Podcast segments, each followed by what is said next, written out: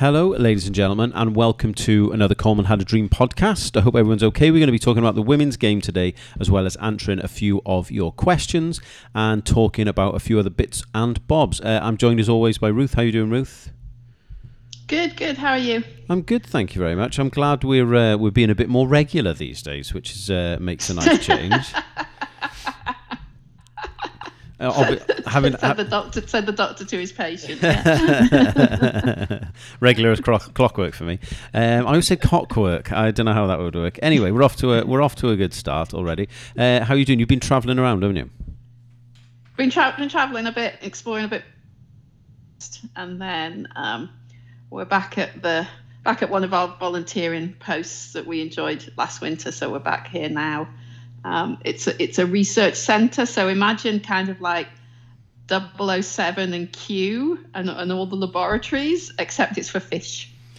What I will say is that I appreciate the listeners can't see this. Ruth is making this seem like it's a very uh, glamorous, modern place. Um, but we have obviously been recording in this place before, and since the last time that Ruth was here, probably I'm going to say six months ago. Mm-hmm. Yep. Yeah, there is a same. There is the same table, which is obviously placed upside down on another table behind you and hasn't been moved for six months, I'm going to be honest with you, it does not scream 007 and Q Branch to me, if I'm honest. Like I said, it's 007 for fish. It's 007 so it's oh not, for fish. It's not high. It's not really high tech. It's just a very nice place to be. We enjoy it here. I'm well. I'm glad I've missed the upturned table in the background. Uh, that's uh, that's very nice. Um, so we are going to talk today about a variety of things. The main focus is going to be the game against France. Uh, the women's team lost two 0 out in Guingamp. I think that's how you say it. Um, an interesting game, I thought, Ruth. Um, before we kind of get into the specifics, I just wanted your kind of general thoughts on the on the match as a whole. I think interesting is a good is a good word. Um, I mean, clearly, this is exactly the sort of comp- competition we want to face. We want to be in in games with this level of opposition um, and to be holding our own. Obviously, we'll tease out the specifics of that a, bit more.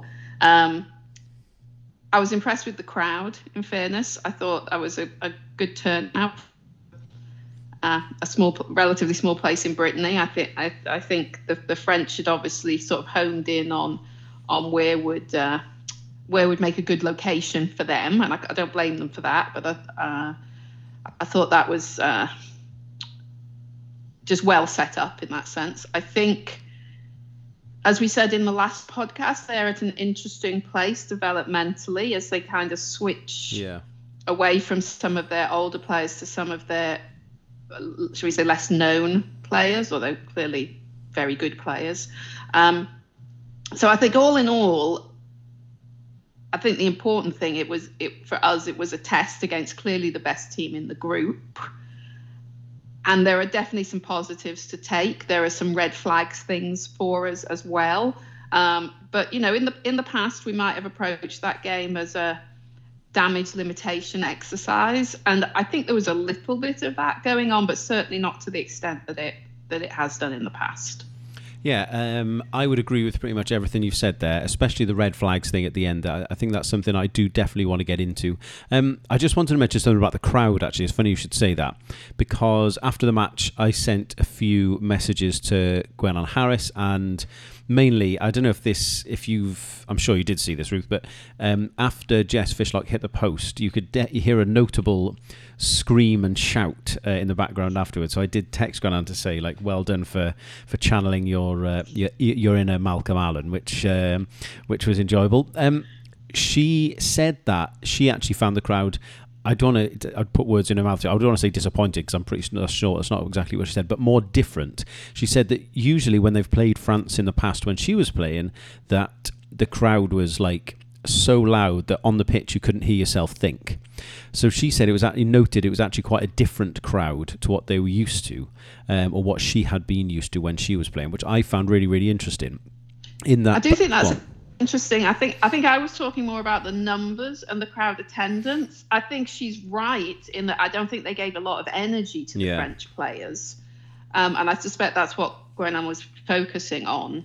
Um, and I, there were times even you could you could hear our small segment of the crowd even coming through on the effects mics. Um, no, I was thinking more in just in terms of you know sort of taking taking the game to a corner of France. Oh, I see what you're saying. From a footballing point of view, and I was I was pleased that the French had done that. But I think Gwennan's right. I think it was a somewhat passive crowd, uh, but I think the game the game affected that as well, didn't it? Yeah, to an extent. I I just again we'll tease this out in a bit, but I, I think it from a French perspective, I, I just thought they were outstanding. Um, you know, we've talked before about a kind of complete performance that Wales have given, and and I thought that they were as close to a complete performance as as you could give against us as well. They kind of contained us so masterfully for the majority of the game.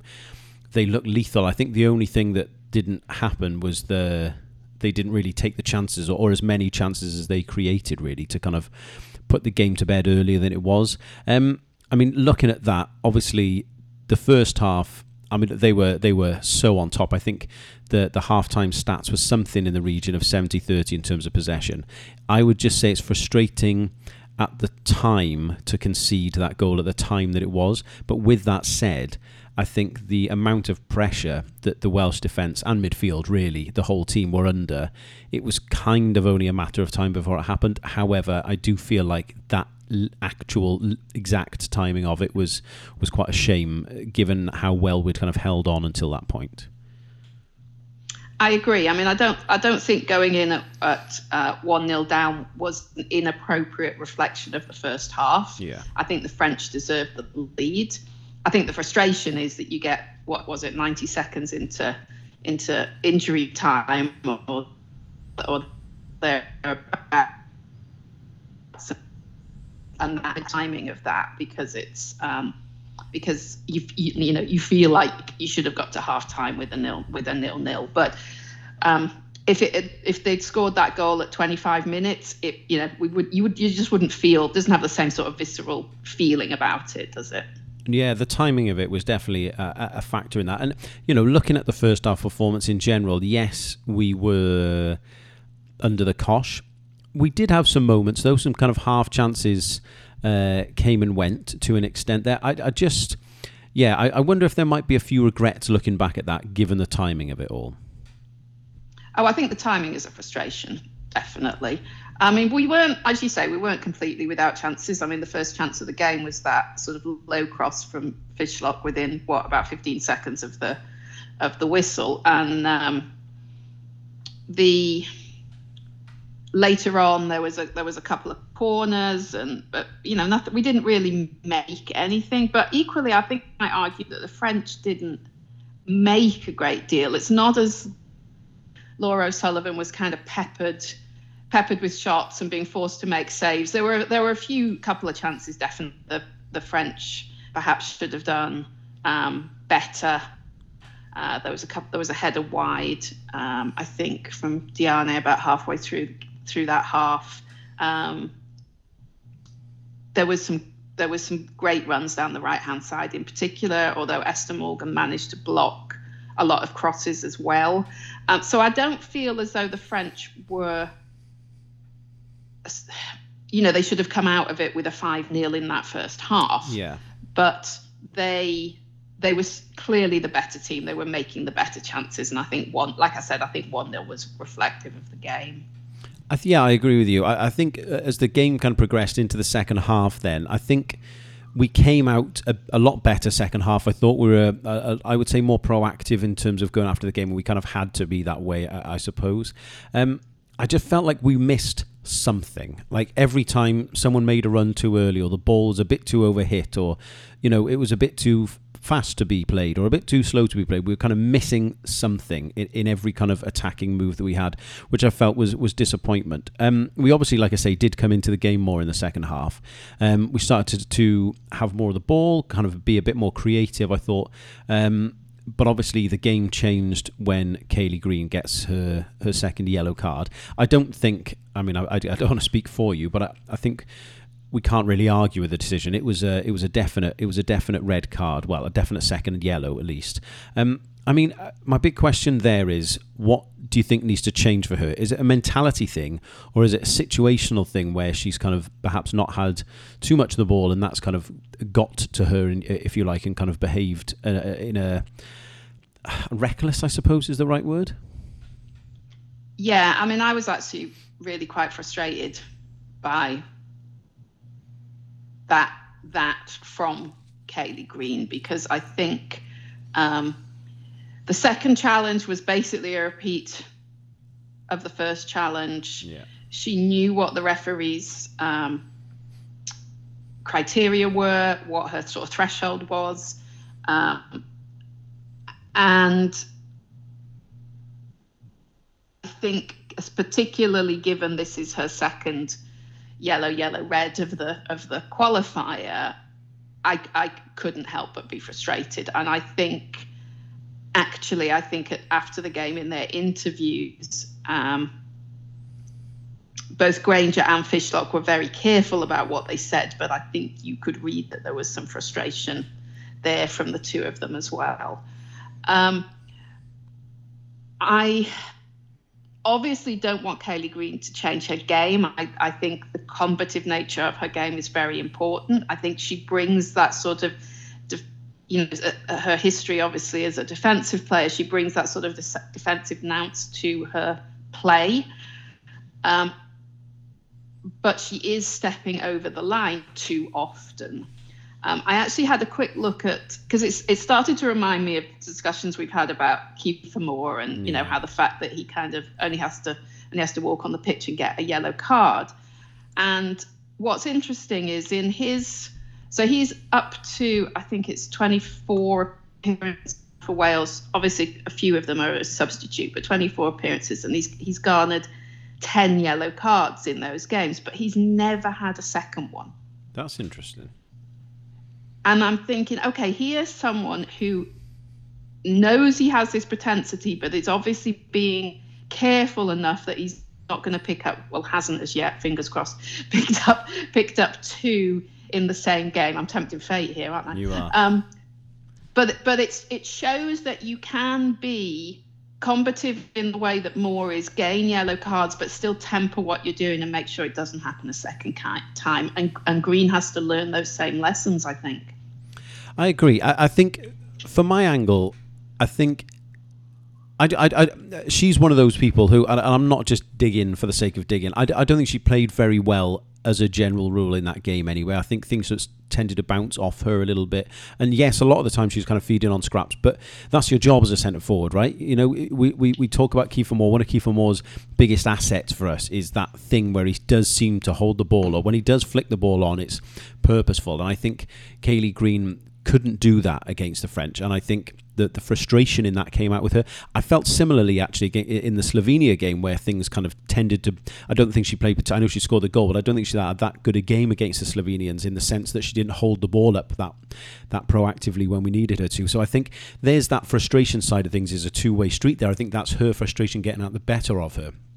With all that said, you just cannot in international football, when we know, having watched these games, how pernickety some of the referees are, I mean, I will say in the women's game, the women's referees tend to let things go a lot more. But those are two cast iron nailed on yellow cards. They're late. It's, it's a bit lungy, the second one. It's reckless. The thing that annoyed me most about it, though, if I'm honest, similar again to the to Slovenia one, I can understand her frustration. And if she's been niggling with someone or tussling with someone and she's kind of lashed out, you can say, well, you, you shouldn't do that, but someone's riled you there. Someone's wound you up. Someone's got in your head. It's, they're two stupid tackles on the touchline on the halfway line. They're nowhere near anything. Like, you know, as positive as I want to be about parts of this performance, that's totally unacceptable for me. And if it's a one off, you can say, oh, well, these happened. Four yellow cards in three games is not good enough. And we we talked about the kind of margins, and I mentioned before like we were missing something. That also, you know, can can bleed into other parts of your performance. And we've mentioned before, you know, Laura O'Sullivan, for example, making that mistake against Northern Ireland that's not the reason we didn't qualify, but it didn't help. Equally, this won't be the reason we don't qualify, but it won't help. She now misses another key game coming up. It's all just unnecessary.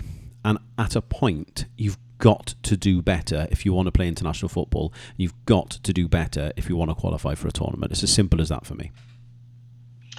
I think what you were saying about the positioning on the field is important as well because that um, that added to my frustration. The sort of needlessness of both of those fouls, um, I think, added to my frustration at, at the eventual outcome in this.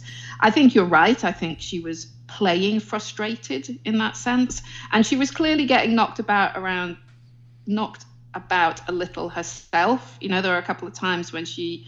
Um, got ankle scrapes or twists or whatever from from from heavy challenges. Um, and you could see her, I think, from the first yellow card, sort of remonstrating with the with the ref that she'd been on receiving end of something similar, and the the uh, French player hadn't been penalised. But you cut, you just you can put that down to okay, this one you've just got to accept. You just don't do it again. Um, and I, you know, we've got we've had the, the two most crucial away games against the team that are almost certainly going to win the group and the team that are vying with us for second place. We've played them both away. We've been in both games late and we've been playing with 10 players for the last 20 minutes in both of those games. And we just should not get ourselves in those positions. And when it's the same player that's responsible for it both times. You've got to ask you've got to ask questions of the player at that point. I agree, and I mean you're talking about you know the French getting away with things as well. The French only got one yellow card. We only got two, and both of them were Kayleigh Green. So that you know we can say what we want there about the ref if we want to kind of look for excuses in inverted commas. But the ref was actually quite bad. I thought the ref had an excellent game. I think the she mm-hmm. made she made that one ridiculous decision on Carrie Jones, I think it was, who was she the lino knew she wasn't offside, but the ref gave offside anyway, and she was like five yards onside. I you know I don't want to focus on that because that was a ridiculous decision. But I thought the ref did actually have a very good game. Other than that, I thought I thought she let the game flow when it needed to. She didn't book people unnecessarily, but Kayleigh Green kind of gave her no option in in that circumstance. So I do think that's worth mentioning as well. Um, I mean, looking and she thought she thought that referee now thought long and hard about that second yellow. She knew she was going to be sending the player off but she stuck to her guns and she remained consistent on what she gave a yellow card for. But she thought about that, and I'm I, am i am glad she did. I'm glad she just didn't rush in and you know jump in with the card. She thought about the consequences of it, but she made the right decision. It was a second yellow. You're absolutely right. I was going to mention that. I totally forgot because when it happens, Kayleigh Green kind of goes and gives her the double hands sort of thing. Like it's okay. I didn't really her. Everything's fine. Um, and the ref, like you say, walked over, only had a whistle in her hand and she went to her pocket and actually uh, you you're right she actually took her hands out of her pockets at one point and car- carries on walking and then only when she kind of assesses things she gave herself an extra 5 seconds there and she was like I've I've just got no choice. Even to the point where she gave her a yellow I don't actually think she fully she got the yellow out of her pocket and even like had a third think if you like. Because if you look at it again she goes to show her the yellow she gets the yellow out of her pocket and like thinks before she shows it because she knows as soon as she's done that she's straight on with the red as well. Yeah, I thought the ref had a, had a very good game. Oddly, I, I, since after that moment, I thought we actually started to play almost even better there because obviously we were aware of the situation. Um, it's easy to say. Joe, I'm going to make this point afterwards. Actually, I'll come back to that. Let's just focus on what I was going to say first.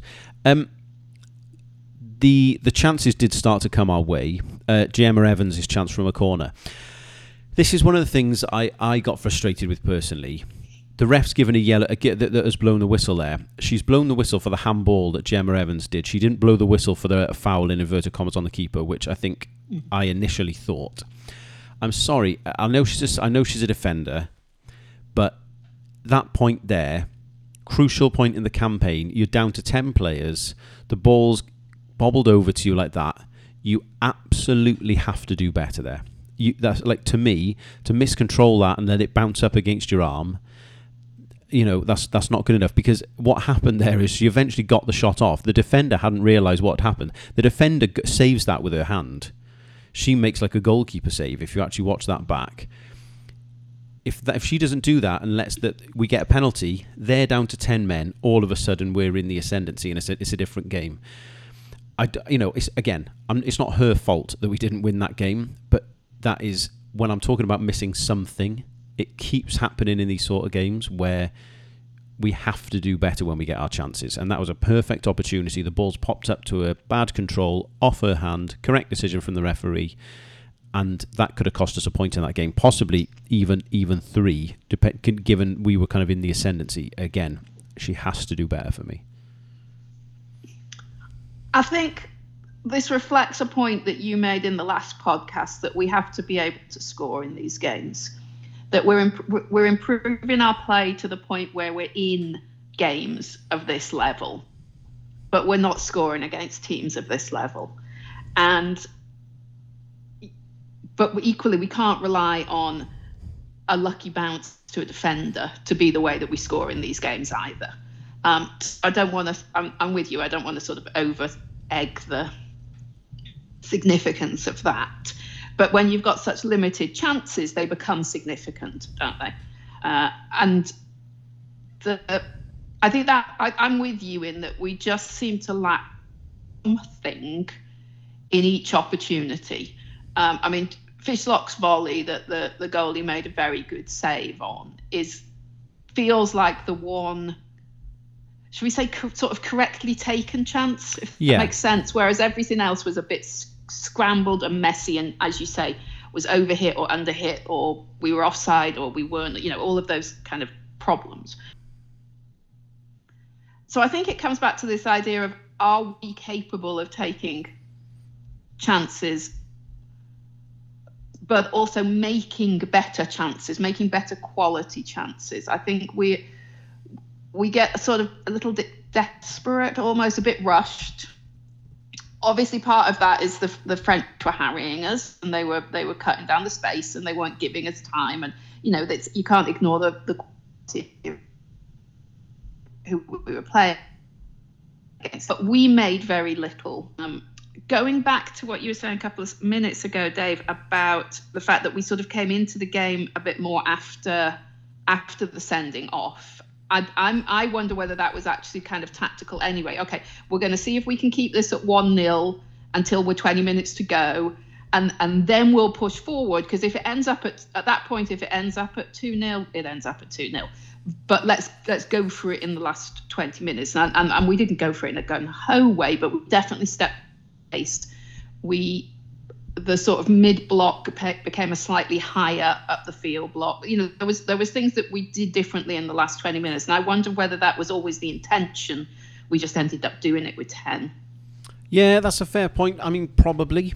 I think the maybe that's part of the problem, in my opinion, is maybe we are going into these games with this mindset. I think, you know, yes, you do have to be in the game at the end of it, but if you've spent so long chasing the ball, it's you know, or not attacking, it's very very difficult perhaps to turn the momentum. So I, am not sure Gemma Grainger would have gone for that angle. I, I obviously have no idea. Um, you, you, mentioned Jess Fishlock's volley. Uh, that was a great chance. Keeper made a great save. You know. Can't can't really complain there. I thought that was one of those that was in. I was up then. Mm-hmm. Um, um, the the moment at the end, I do think to an extent that 2 0. I don't want to say flattered them because they were the they were the much better team, but I felt like one 0 is a is almost a fair reflection of the battle that the game was. Whereas two 0 makes it seem a bit more comfortable, perhaps, than it was, and it came in almost laughable circumstances. Really, uh, the, the way that that kind of unfolded. Great long ball in from Tash, little flick on from Sophie Ingle at the front post, and then Jess. Uh, you know, of all the people you would have want our two big chances to fall to, if you like, they both fell to the right person and uh, just couldn't quite work it. great strike against the post keeper, absolutely no chance. Obviously, just you know, ever so slightly unfortunate with the angle. But mm-hmm. I mean, what a break from uh, the French! Great finish. I I don't want to talk too much about that. I mean, it's one of those. It's you know. Uh, I mean, it's just a great goal. I don't think you can kind of say much more than that. The one thing I wanted to mention there was Jess Fishlock. I just thought she was outstanding. And people talk about her work rate and, and her energy and, and closing down and all that. And yeah, that was great. And I don't wish to belittle that, but that's sort of what we expect from Jess Fishlock. That's who Jess Fishlock is. I just thought everything around what she did as well was just fantastic. Her passing, I thought, was on point. She was in the right place at the right time. She was breaking forward, breaking lines. Um, she was just everywhere on that pitch, with and without the ball, always geeing people up, always having a go at people, always talking to people. She is just such a leader for us, and uh, you know. It's easier, as I say, to talk about the work rate, but I just thought her performance overall with the ball as well, given how little we had the ball, I just thought she was superb. She had a great game.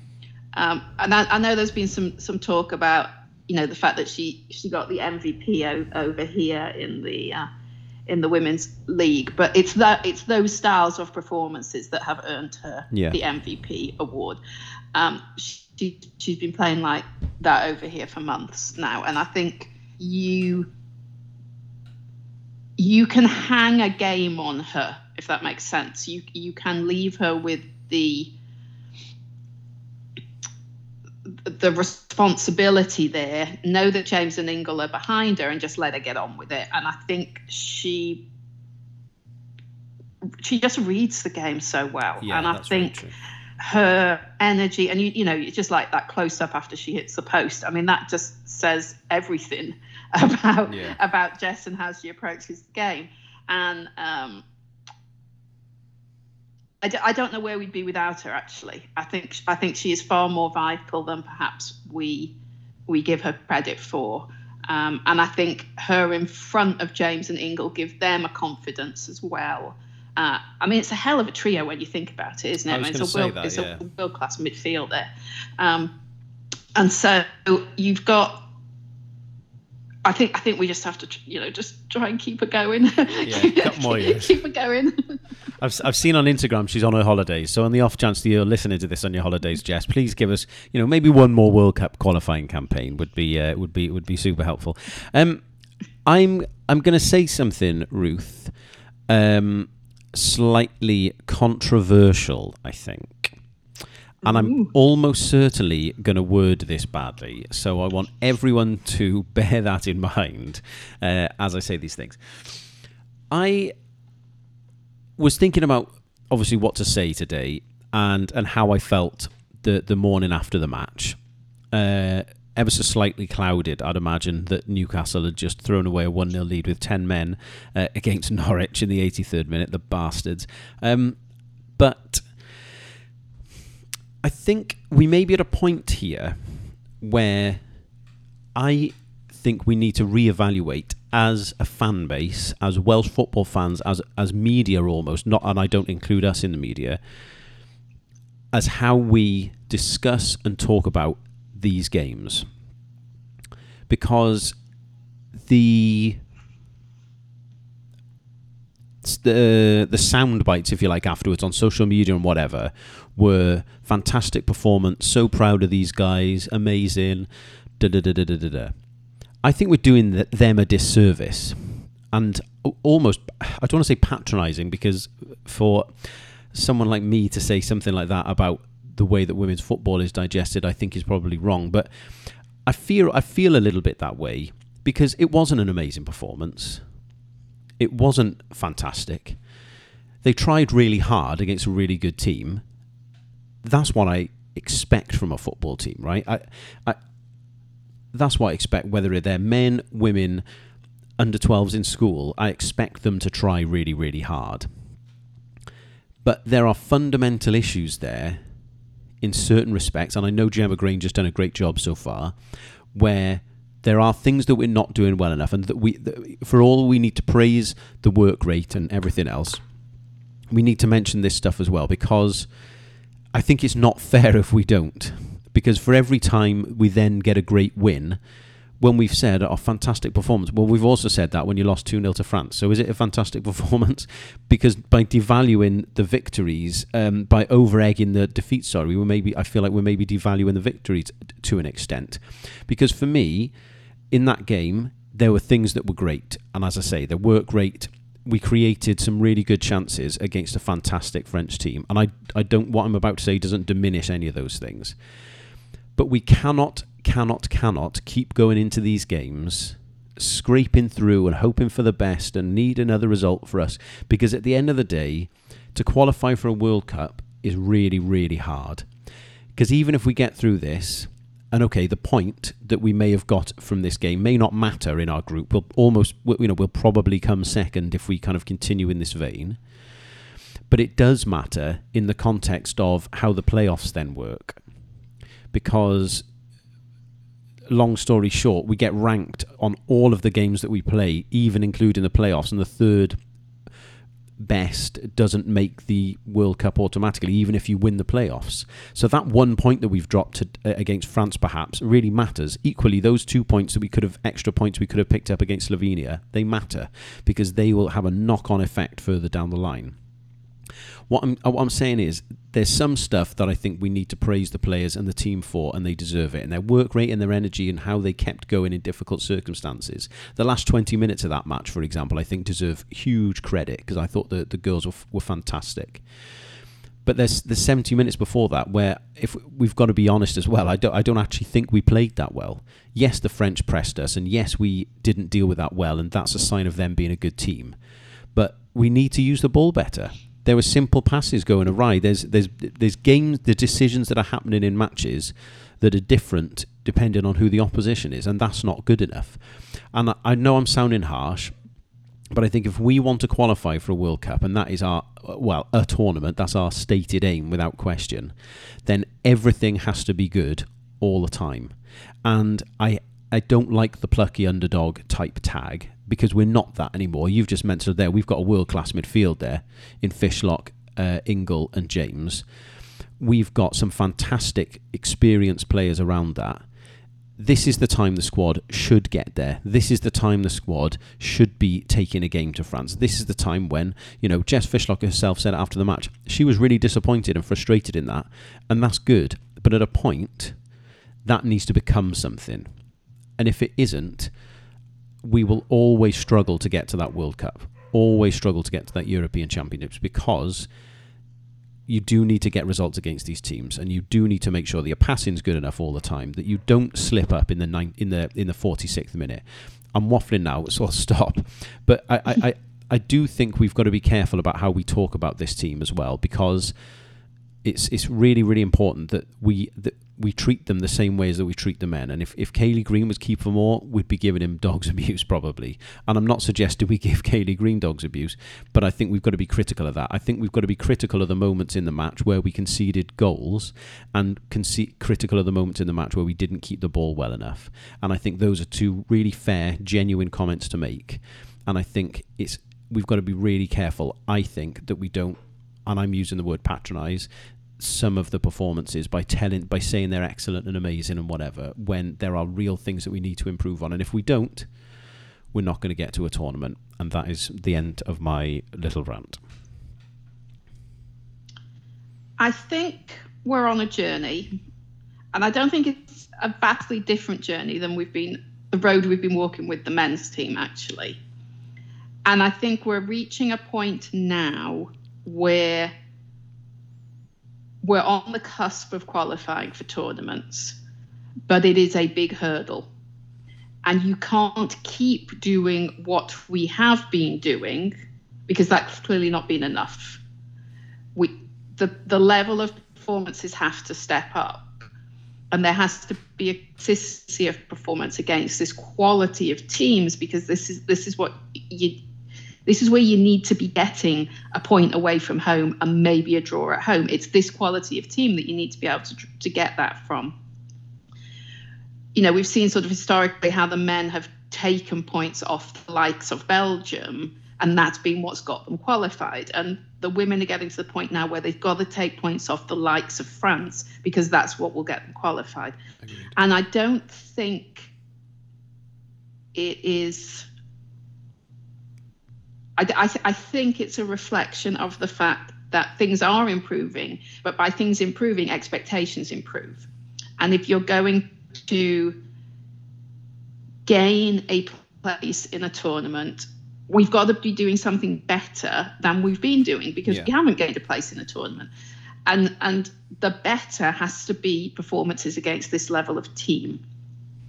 And I'm with you. I think there are aspects of the of the game that went well. I thought the fact that that O'Sullivan wasn't peppered with with shots and having to make saves. I mean, I went into that game quite worried that our defense kind of hadn't faced a great deal in the in the earlier games, and were we were we going to be caught out more from a sort of patterning that we'd been able to cope by doing A and B, but actually we needed to be doing X and Y against this level of opposition. And there were aspects of that, but perhaps not to the extent I was expecting.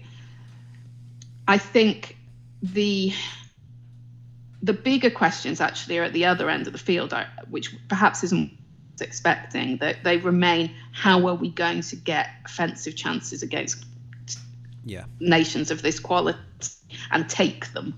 And I think that's where perhaps we we need to focus. And I'm not sure I was anticipating that.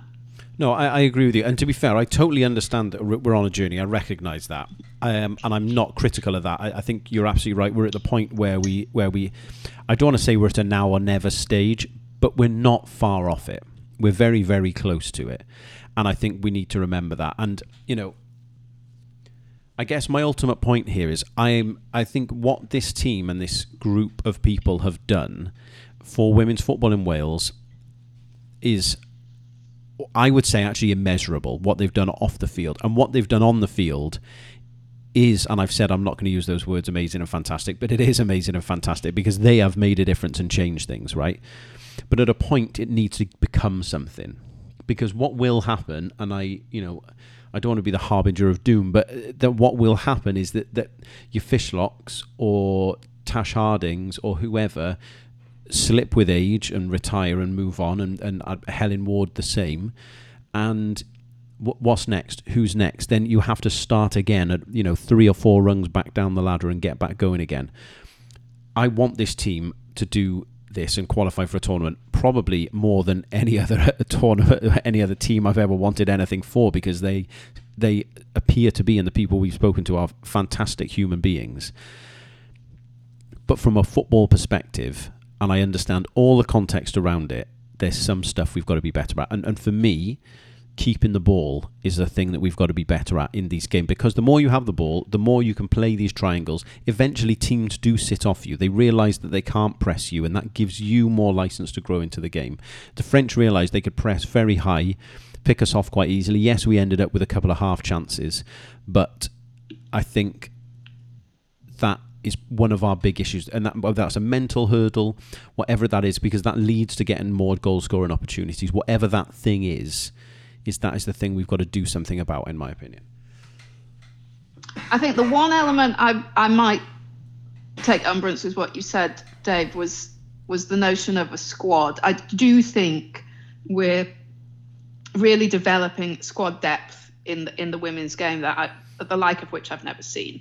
And I think when you know when you consider that you know you had 19 year old Esther Morgan. Yes, she was found out a few times, but generally speaking, she played well. We didn't have Rachel Rowe. We didn't have Ceri Holland. Um, Hannah Cain is injured. We, you know, you, you think about what's what's sort of percolating around that starting starting eleven. I think that is one of the positive aspects of this.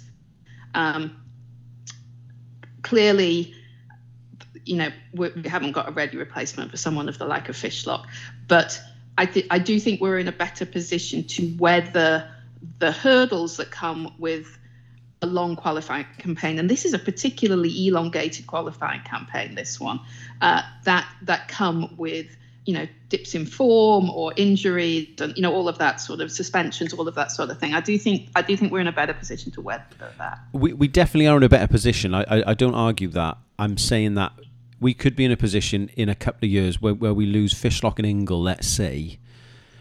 Those are two huge players to replace. And, you know, I, I don't think that's a bigger step for someone and this team uh, to be able to step into those shoes, is what I'm saying. And I think that you know, yes, there's obviously going to be some sort of bedding in period as the as the as the guard changes, but I think we are at a point now where we are quite on the limit of what this team is at uh, in terms of its age and experience and everything else. I think we are at a now or never situation, um, and I think we need to praise the things that are good, but also be be wary and critical of the things that are bad because we would do that with the men's teams as well. So I think it's only fair we do it with the women's teams. I, I guess is is ultimately my point. Whilst um, I, I'm happy to move on here, rather so I don't repeat myself, which I know is something I'm very capable of doing on a regular basis. Um, is there anything else you want to add there? I just wanted to mention the Slovenia draw against Greece. I think, yeah. you know, we, we can't pretend that isn't a good result for us in terms of finishing second in the group. But as you were saying before, getting points against France ultimately and building your points total within the context of the playoffs is actually more important than creeping ahead of Slovenia. Well, you've got to creep ahead of Slovenia first, obviously. You, but you know what I mean. That you yeah. you can't just view it solely as us versus Slovenia, and then all will be well. Um, there's such a convoluted nature to, to, this playoffs that every point is going to be vital going forward. Yeah, I, I, agree. And just to add to that point, before I do congratulate the Greeks on doing us a favour, um, that I looked at the playoff picture, and it is obviously halfway through a campaign, and other teams have played more games than us. We've played the bottom teams, so we've lost six points net in the way the weird way the table works. We are out of the nine runners up. We are ninth place in the current table. So, in, in terms of we could ve- quite conceivably get through and win our playoff final, and we would almost certainly be the the ninth, the the third of the three ranked teams, meaning we'd have to go into this ridiculous intercontinental thing, which I I don't think my heart can deal with that. If I'm being perfectly honest with you, I don't even want to think about the, the this the complex. I mean, you're you're the phys- you're the physics teacher here, Ruth. I mean, you, I mean, you'd need to you need a selection of diagrams to uh, to be able to explain that. So I really hope that doesn't happen. But yeah, I, I, I, you're right. I mean, we can't downplay that. It was a fantastic result, and and, and you know the Greeks have done us a favour there. Um, I think it does really hammer home the point that when Slovenia come to town after this long break now, we need to make sure that we're beating them. I think this is so in our hands. It's it's tantalising, um, but it's it's got to come to something. Um, so yes, thank you to the Greeks for, for doing us a favour, but we've got to we've got to take advantage and, and press that home. Um, to discuss people who are pressing home their advantage. Uh, Sophie Ingle did that exceptionally on the weekend in the Women's FA Cup final. Uh, Chelsea played Arsenal. Chelsea ran out 3 0 winners, and Sophie Ingle is amassing quite the trophy collection, isn't she? she is. Congratulations to her. Absolutely. Um, you know, the, the score is reflective of the game. Uh, they're, they're clearly the two best teams at the minute, but Chelsea have just there's something about them that's just knitting so well at the minute. I agree. I thought uh, I didn't watch the game. I'll be honest. I've seen the highlights, but uh, just a fantastic performance. Very clinical. Um, I think that Chelsea team are a great team to watch from what I have seen of them this season. Um, and Sophie is a is a key part of that. As I say, I mean, I wonder if we might be at a point we've just crediting Jess Fishlock there for being the MVP and being world class. I wonder if we're at a point where Sophie Ingle's versatility and quality with the ball is is actually making her probably our most important player at the moment. I think her versatility is key. I think I think there's always a case as well, actually, that your captain is your most important player. And I don't necessarily mean best player. I mean important in terms of what what she brings to team as a whole. Yeah. Um, and I, but I think you're right. I think the fact that you can play from anywhere from, you could probably play from sweeper to number ten and every between if you really needed to. Yeah. Um, I, I, mean, I think I think she's actually in the perfect position at the minute. I, I think the partnership with with James is, uh, you know, that has real potential for us. But no, just just going back to the FA Cup, just congratulations to her. Absolutely, yeah. Congratulations to Sophie. And I don't know if you could hear that in the background there, but Shearer the dog was barking his approval. Uh, so he is obviously congratulating Sophie Ingle as well. Yeah. So you've got, a, you've got a Chelsea fan on the quiet there, have you? I was going to say, I'm just, I, will I'll have to have a strong word with him after after this podcast uh, and uh, remind him where his bread is buttered. Uh, it's probably just the mention of Sophie Ingle's name got him excited and riled, uh, having having watched the match together uh, against France last week. Um, I do want to touch on a few things. We said we were going to see how we go and see if we answered many other people's questions. As usual, Ruth, we've gone on and on. Um, so we'll move on to our uh, our final kind of proper point uh, before I go to a question. Um, we've found out pretty much the day after the we recorded, classic timing, that the losers of the playoff finals, uh, semi-finals, sorry, will play each other in a losers final. Um, El El Deprestico, as someone uh, on Twitter coined it, which I really quite liked. Um, I feel like of all UEFA and FIFA's ideas, this is the stupidest I've ever heard. Someone who I was interacting with, I've forgotten who, apologies, suggested that why don't we just pick names out of a hat uh, if we have to play that game? We should, everyone who wants to play should turn up at the stadium that night with a pair of boots and a pair of shin pads and we all agree on which uh, which kit we're going to wear. And if you're one of the first eleven people out with a hat, uh, you get to start. And if you're one of the next 11 people, you're on the bench. And if you pull out a golden ticket, uh, you can be the manager for the day. Um, it, it, just strikes me as just such a. Why would anyone do that? Just in the world of COVID, the traveling yeah. it's in the toward the end of a season. Why does anyone need that? I get I, i'm sure there's some logistical reason which someone with more brains than me can can explain but it strikes me as absolutely ludicrous that that is on the cards.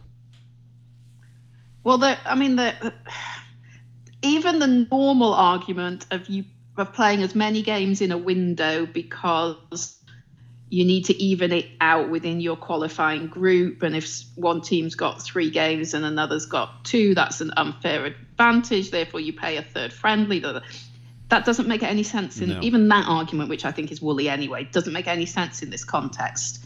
Um, so, and I, I, agree with you. I think at a time when we should be looking to restrict movement if we can, and you know, not pe- put people in sort of more health jeopardy than usual. The whole thing is just ludicrous.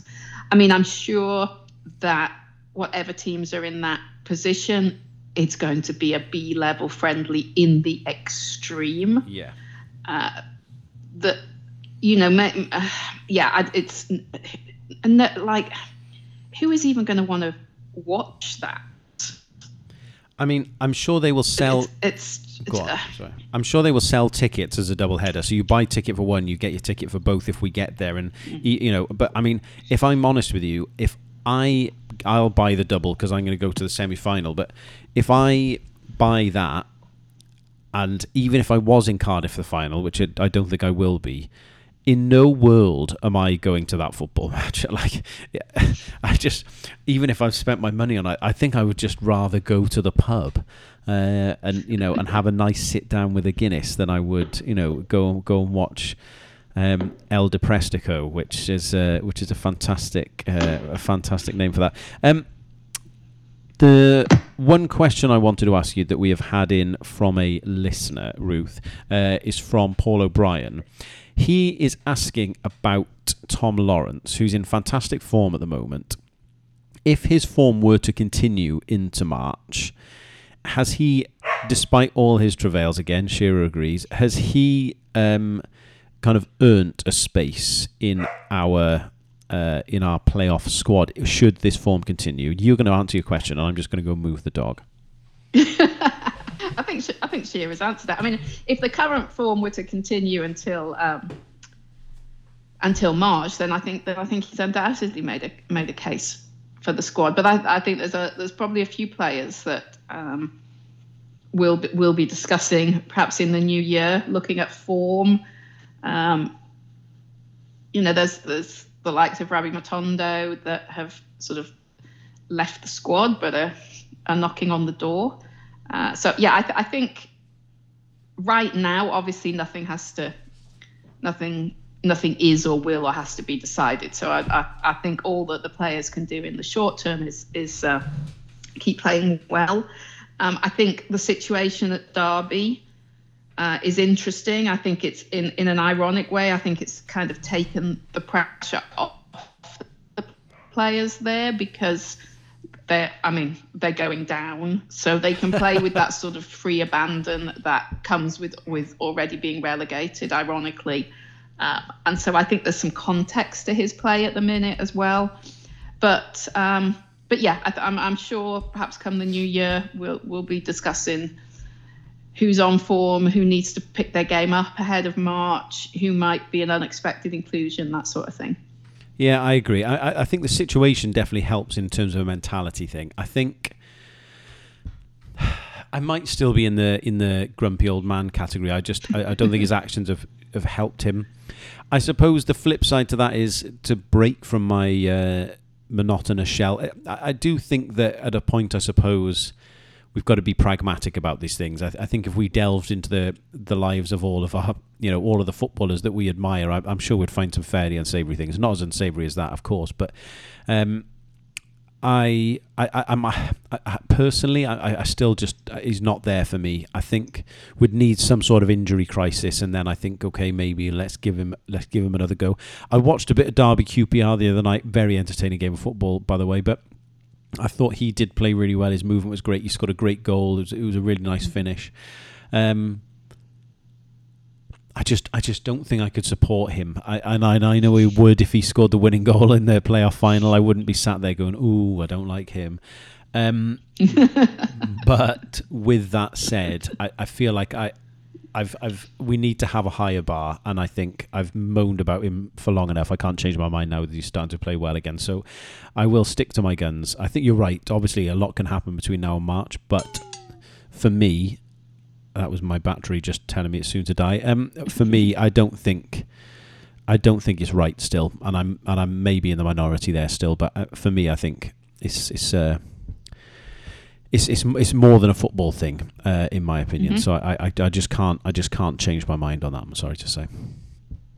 No, no, I think you're sticking to your guns. That's that's what you should do. Yeah, I know sheer stubbornness now. Um, as I say, if he if he score if he, if he comes through and scores that scores the goal in the final, I'll get his I'll get a framed picture put put up uh, next to Hal Robson-Kanu here. Um, we'll we'll see. Um, I think Ruth, we were going to talk about other questions and a few other things, but I think we've we've gone on well enough, and I think with January and sparsity of topics to come up, I'm uh, I'm I'm happy to move on unless you've got anything else you want to to mention? No, I think it's worth worth saying thanks to folks that have actually sent us some really interesting questions via Twitter, and that we we have been saving them, and we're we're almost certainly just going to do a sort of Q and A pod, aren't we? Catching up on yeah. some of these these excellent questions. Yeah, all of the questions kind of get saved and and uh, and noted down. I say all of them. Uh, Ruth Ruth writes them down because I'm useless. But um, yeah, we are coming back to them for sure, and I think that's something we'll revisit on a on a Q and A pod uh, further down the line. Well, there you go, ladies and gentlemen. Uh, 52 minutes of uh, of us. I bet you're glad we're back on a regular basis now, aren't you? Um, I think our aim is to do one more next week, Ruth, before we have a, a, Christmas break. I'm going back to the UK for that, so I fortunately can't take our mini studio back in the car with us. Um, the dog will likely chew it by the time we get there anyway, so um, that's not a good idea. So yeah, we will do one more for you next week. Um, maybe yeah maybe we can answer some questions then as well. So if you if you are a listener please do send your questions. Oh, ruth i had one more thing to add sorry before i finish which is i sent you a really funny voice note on oh yes. Saturday night. Hilarious. I, I, do i do want to briefly share this story. Uh, a friend of mine who uh, is a newcastle fan as well went to the newcastle match against burnley on the weekend and went out in newcastle after the match and got chatting to some welsh guy who it turns out was also a Newcastle fan and is a Coleman Had a Dream listener.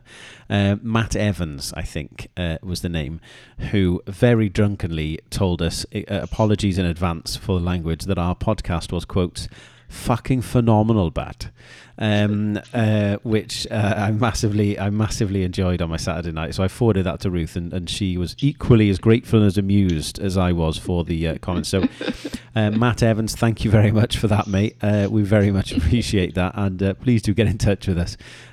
for more for more gems like that, if you would so choose to do. Um, there you go. On that story, we will finish. Ruth, thank you very much for your time. Good as ever.